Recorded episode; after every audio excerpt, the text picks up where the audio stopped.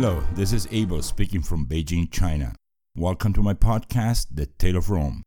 Episode twenty-five, Here Come the Gauls.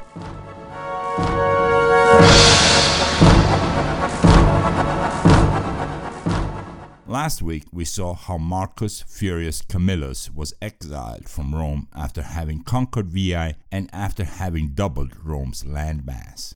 As for Veii, the city became a ghost town.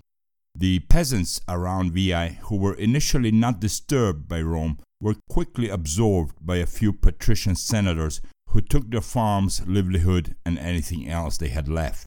In fact, most of Rome's new lands fell into the hands of a really small group of patricians, and Rome felt like the king of the heap. But, as the saying goes, the higher you fly, the harder you fall, and this was no exception to the rule. But well, let's not get ahead of the facts and see first how Lucius is doing after the death of his father and after having received that double message from Carthage.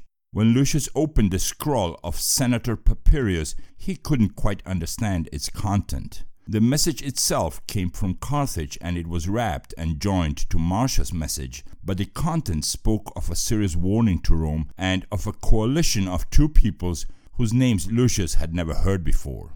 Unsure on how to deal with that, Lucius decided to give himself time and think it over.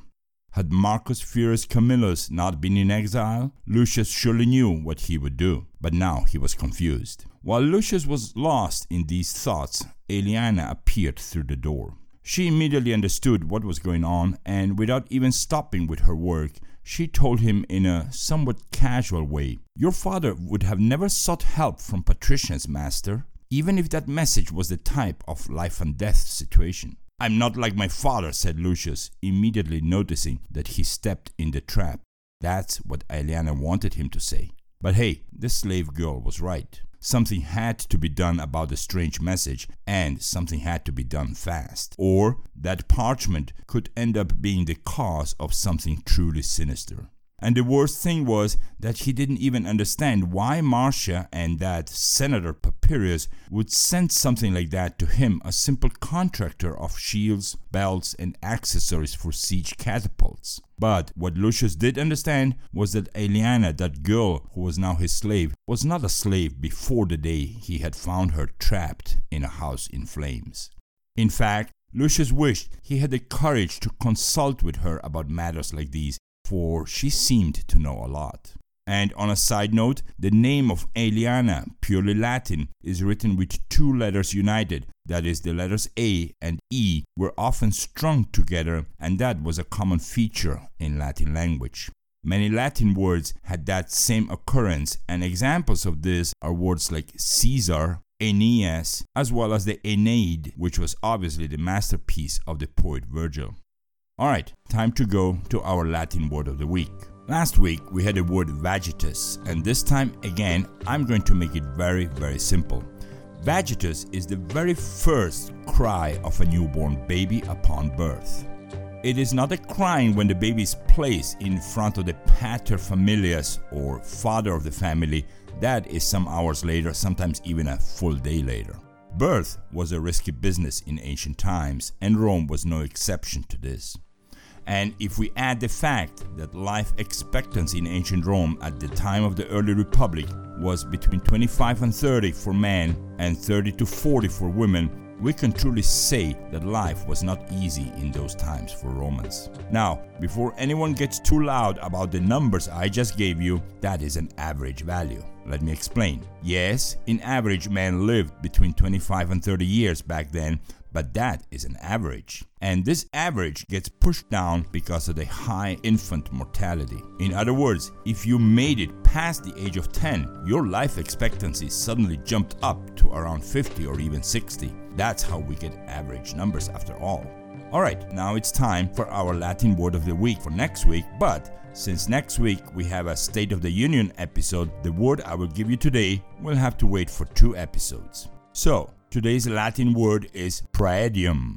Let me spell that for you. P R A E D I U M. In two episodes we will be talking about this word, and this is the part of the episode where I would like to invite everyone to visit the webpage of this podcast at w w w dot the tale of rome dot com. Lots of maps, Latin words, pictures and other goodies about ancient Rome there. Let me get that web address one more time, w w w dot the tale of rome dot com. Alright, returning to Rome and to the danger that was looming around, we have two more facts that did take place at the same time in two different parts of the world that we need to mention here. One, almost a year ago, a tyrant of the island of Sicily just defeated Carthaginian troops. I'm talking about a tyrant named Dionysius the First of Syracuse. And now that despot had roughly two-thirds of the island of Sicily under his control. The Carthaginians had to give many concessions with that loss, and Dionysius of Syracuse was now firmly looking towards the cities that were traditional allies of Rome.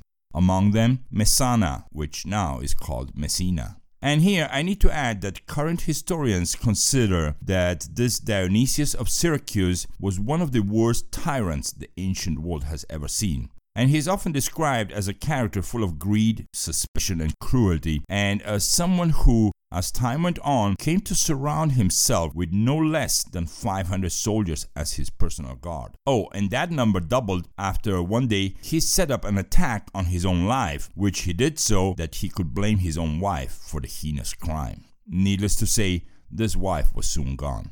Personal comment, as you can see, not only the Romans were nutcases.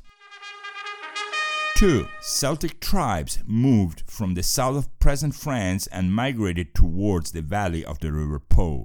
This created a domino effect that pushed several nations around, and after all the shoving was done, we have that Gauls settled on the eastern shore of the Italian peninsula in an area where today we have the city of Rimini and at the Adriatic Sea and across today's Croatia. So, while migrating, all these tribes first had to go through the fertile valley of the river Po, and then they had to follow the coast of Italy to the south, and this meant that these people were constantly bumping into Etruscans.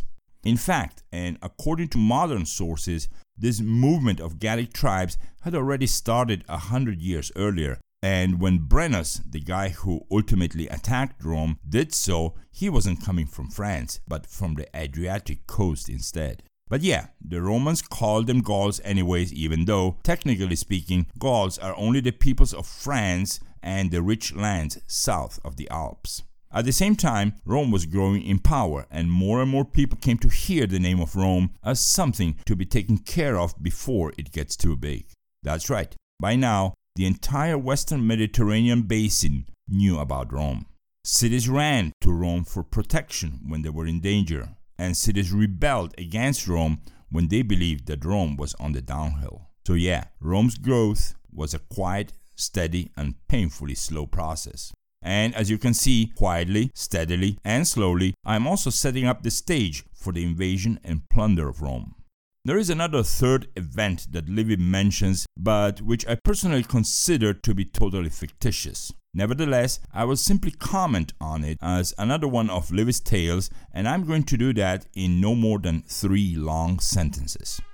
Sentence one. The city of Clusium, which we already heard about before because that's where our good old Tarquin the Proud sought refuge some one hundred years ago, well, that city was in a pile of trouble. Sentence two. One guy called Aruns, who was in charge of taking care of the son of a king named Lucumus, the king of Clusium, got disappointed when that same son, having grown up, ended up in bed with Aruns' wife, which ended with this guy Aruns seeking allies in order to get his revenge. Sentence three. So this Aruns went to Gaul, carrying with him wine, olives and figs, and when the Gauls there, who had never seen such products, asked him where he got that from, he told them, oh, that's from a region near a city called Clusium, a region where I used to live and where this stuff grows in abundance, oh, and where the soldiers don't really fight well. There you have it, three sentences. Of course, I don't believe, not even for a minute, that an idiot with wine, olives and a bag of figs would be able to persuade a whole nation to leave and move to another place. But hey, this is what our dear old Livy tells us. But here is another much more credible reason which is supported by today's historians. Check this out. Many of these Gallic tribes did not go from one side to the other in search of their own Garden of Eden. People don't just wander around with wives and kids in tow. The truth is that these guys were just plain mercenaries and gold was all they cared about. As such, the Gauls were not a nation or a tribe or a united people, quite on the contrary. As long as there was gold in the middle, they killed and they looted without distinction of culture, religion, or nationality. So now, it's time to formulate six big questions before we head over to the sack of Rome. one. When was the looting? two. Why did they choose Rome? three. How many were the attackers and how many were the defenders? four. How did they get to Rome and from where? five. How did they end up leaving Rome? And six. What were the consequences of all this? Well, we got our homework laid out, so let's do our homework. But I have to announce that there is no way that we can answer all these questions in this episode, so part of this is going to be for our next episode. But since our next episode is episode twenty-six, and since twenty-six is a multiple of thirteen, that episode will be an episode of the State of the Union, just like our past episode thirteen and just like our future episode thirty-nine. So episode twenty-six, State of the Union, three ninety B C, is in the making, and it will contain the second part of the plunder of Rome, plus an eagle's flight over the world of the future Roman Empire. And then, the third and last part of this whole thing will have episode twenty-seven, Iron and Gold. Alright, back to our topic. We are in the year three ninety-one B C. And now, we do know that somehow it all began in Clusium, when the so-called Gauls decided to move some twelve thousand troops from the Adriatic coast, well, to the gates of Clusium. And I don't think I need to tell you that Clusium immediately called for Rome's help. The Roman Senate decided to send three ambassadors to the city to investigate because, hey, truth be told, the Romans were not like loving the city of Clusium. So they sent three brothers, the sons of a man named Marcus Fabius Ambustus. This man, Marcus Fabius Ambustus, was the highest pontifex in Rome at that time. I'm not sure if you remember in our episode five, we talked about that, and we do know that that was a lifetime job. Being a Pontifex Maximus in Rome is something like being a justice in the Supreme Court in the United States or the Pope in the Vatican. The job is yours for life or until you decide you want to quit. Anyways, the names of these three sons were Gnaeus, Numerius, and Quintius. And once the three brothers arrived in Clusium, they indeed realized that the situation was dire. It was much more serious than they initially thought. The Gallic army stretched all over the horizon from one end to the other, and it was clear that Clusium had no chance of victory. But while this was not a siege yet, and while at that time the Gauls were simply negotiating with the people of Clusium, the result was known. The only factor that could change that outcome was Rome. The boys wanted land, and Clusium had the land they wanted. That at least is the official story. When the three Roman ambassadors entered Clusium and when the negotiations began, this probably went down more or less like this. Gauls, what do you want from our friends and allies? Land.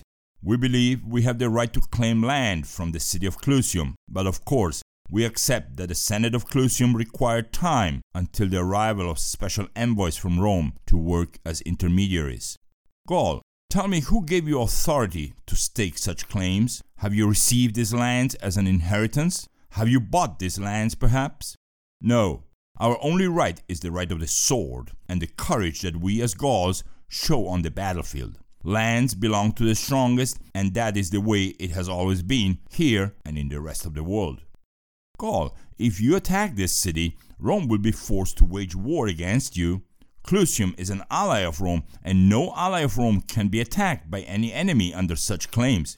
Then war is what you'll get, Romans. When the Gaul repeated that his only reason to claim the land was the power of the sword, the people in the Senate Hall began to throw insults first and fists a few minutes later. Another five minutes later, knives, daggers, and swords were produced from under every man's robes, and soon some two hundred people were involved in the biggest brawl Clusium had ever seen in more than three generations. And then, something that wasn't supposed to happen, happened. One of the Roman ambassadors, to be more exact, Quintius Ambustus, put a sword in the guts of a Gaul. The Gaul turned out to be one of Brennus' own consuls. I can imagine blood swelling out of the guy's chest like a Roman fountain until the tall, thick man finally collapsed on the floor, dead. Everyone stopped for an instant and Brennus himself jumped back. After a pause that must have felt like a whole century, Brennus withdrew from the hall and all his Gauls followed suit. People still did not understand what exactly happened, but the only thing everyone understood was that the chief of the Gauls was more furious than a caged lion in a city that had its lion games banned by imperial decree. Immediately, the three brothers left the Senate and embarked on their way back to Rome at full speed. Their diplomatic mission failed, and the brothers, as ambassadors, while they were supposed to be totally neutral, failed as well. A day later, envoys of Brennus arrived at the gates of Rome, and they were immediately escorted to the Senate of Rome. Senators heard them out, but they had not yet agreed on what to do with this turn of events. The envoys of Brennus demanded the immediate surrender of the three brothers as to be taken to Brennus. Obviously, that was equal to a death penalty. But Romans being Romans, what the Senate did in the end was, instead of delivering the three brothers to the Gauls, they named them military tribunes with consular powers for the next year, so they had diplomatic immunity and Rome could not give the guys to the Gauls. So the Gauls returned to Clusium empty-handed. As you can imagine, Brennus took this as a personal offense and promised himself to avenge the dead man. The winter between the year three hundred ninety-one and three hundred ninety came and went, and the Gauls prepared for battle. They left the camps they had formed around Clusium and marched to Rome. Crowds fled as soon as they saw the Gauls stomping furiously along the roads of Italy and across the fields. But the Gauls shouted to the whole world that they were only going to Rome and that no one other than Rome would be harmed, not even in the slightest. And they truly did not cause any kind of harm, not to the people, not to the peasants, not even to the warriors of other tribes they encountered along their way. The Romans, who still did not take the situation with all due seriousness, could not believe when they heard that the Gauls made a whole stretch from Clusium to Rome in just three days and a half. That was more than seventy-five miles. So now Rome rushed to assemble an army in all haste. The Roman army came out to face the Gauls, but when they saw the sheer size of the Gauls, both their personal size and the size of the army, the Romans panicked. The Gauls, tall, thick, and broad in general, with long hair and beards waving in the wind, screaming and beating their chests and beating their huge shields with their swords. Hey, even the swords were much longer than the Roman swords. The whole thing was something the Romans had never ever seen in their entire life. According to historians, the face-off happened on July the eighteenth of the year three hundred ninety B C. But, like everything else in the history of Rome until now, some other historians say that all this did not happen in three hundred ninety. Instead, it happened in the year three hundred eighty-seven B C. Other versions even say it wasn't until the year three hundred sixty-four that all this came to be. Personally, I'm going to stay with the year three hundred ninety, but I'm waiting for good historical evidence in the future to accept any change. After all, the year of the event is not the most important thing here. The important thing is that we know who the attackers were. And they went to Rome. And they went on foot from Clusium to Rome. And that was because they were angry with the treatment that Rome gave them after a Roman had killed one of the Gauls in Clusium. And they won. We'll see about that in another minute. And they entered Rome and plundered the city. And that after that they left. So the only two things we don't really know is when this whole thing happened and how many fighters were on each side. Not bad for an event that happened two thousand four hundred years ago. Alright, let's do the battle itself. The battle will be remembered as one of the most shameful defeats of Rome up to this point in the history of the city. It will also be remembered as the Battle of the Alia River. That river, which more than a river is just a small brook, flows into the river Tiber about twelve miles north of Rome.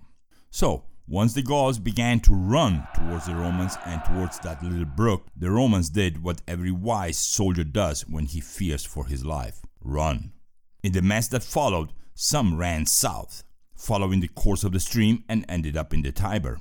The Gauls followed them, killing them from behind, just like one gets to pick grapes from a plate using a toothpick.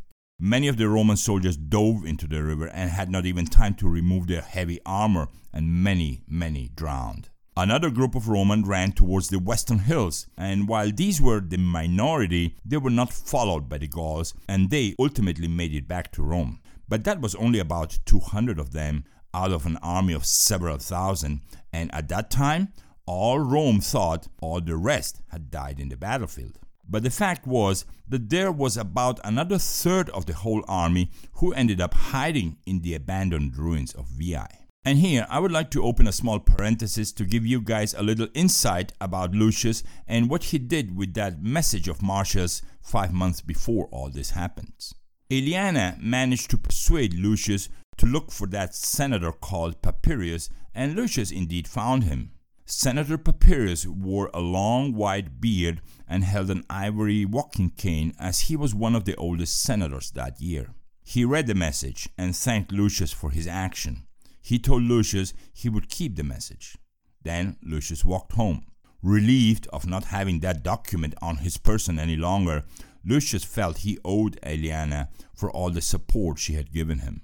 Now, one day before the Battle of Alia, knowing that he had to go to join the troops and confront the Gauls on the next day, Lucius took Aeliana to the fields of Mars, where censors and centurions were setting up the troops. Lucius ordered Aeliana to wear new clothes, and he also ordered her to keep absolute silence during the entire day.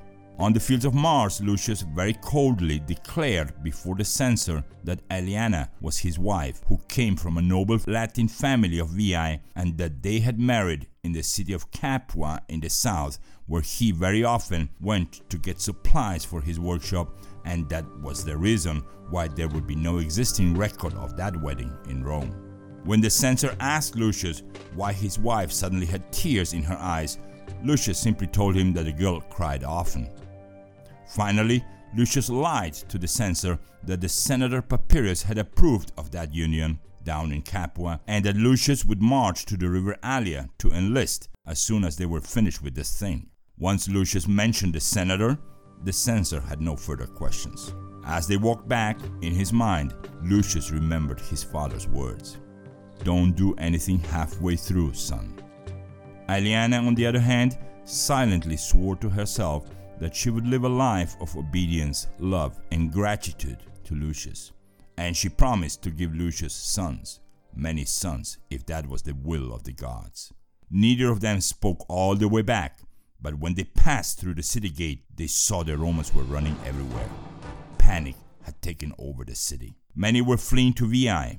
Others were fleeing to another allied city of Rome to the south called Caere. The Vestal Virgins took the flames of Vesta and all sacred artifacts to the Janiculum, and there they were aided by a man called Lucius Albinus, who offered them a carriage to get away from Rome faster. By now, the Gauls were on the banks of the Alia River.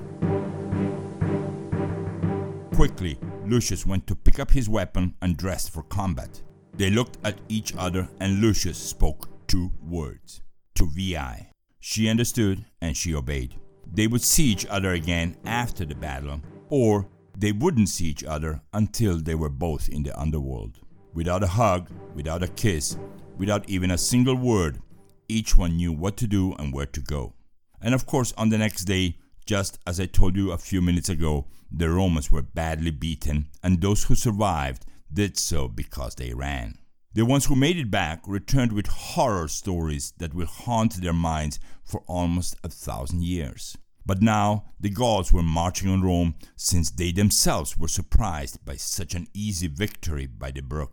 And the worst of all was that not a single one of Rome's eight gates was either manned, locked, or otherwise taken care of.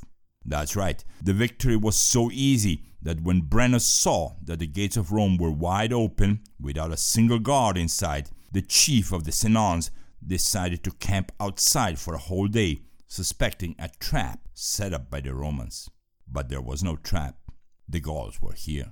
As you know, next week we have an episode of the State of the Union, and I will insert the beginning of the sack of Rome in that episode because, well, that's what the State of the Union was like that year. And of course, we will also see what is going on in Carthage, Greece, Sicily, Macedonia, Persia, Egypt, the British Isles, and Spain. Before closing this episode, I want to send a very cordial greeting to an entire town where I lived in Argentina during my early high school years, a town called Monte Cristo. Also, to all the people in Miami, where I lived for the better part of two decades, take care of yourselves. Be good to each other. I miss you all. Thank you for listening, and until our next episode.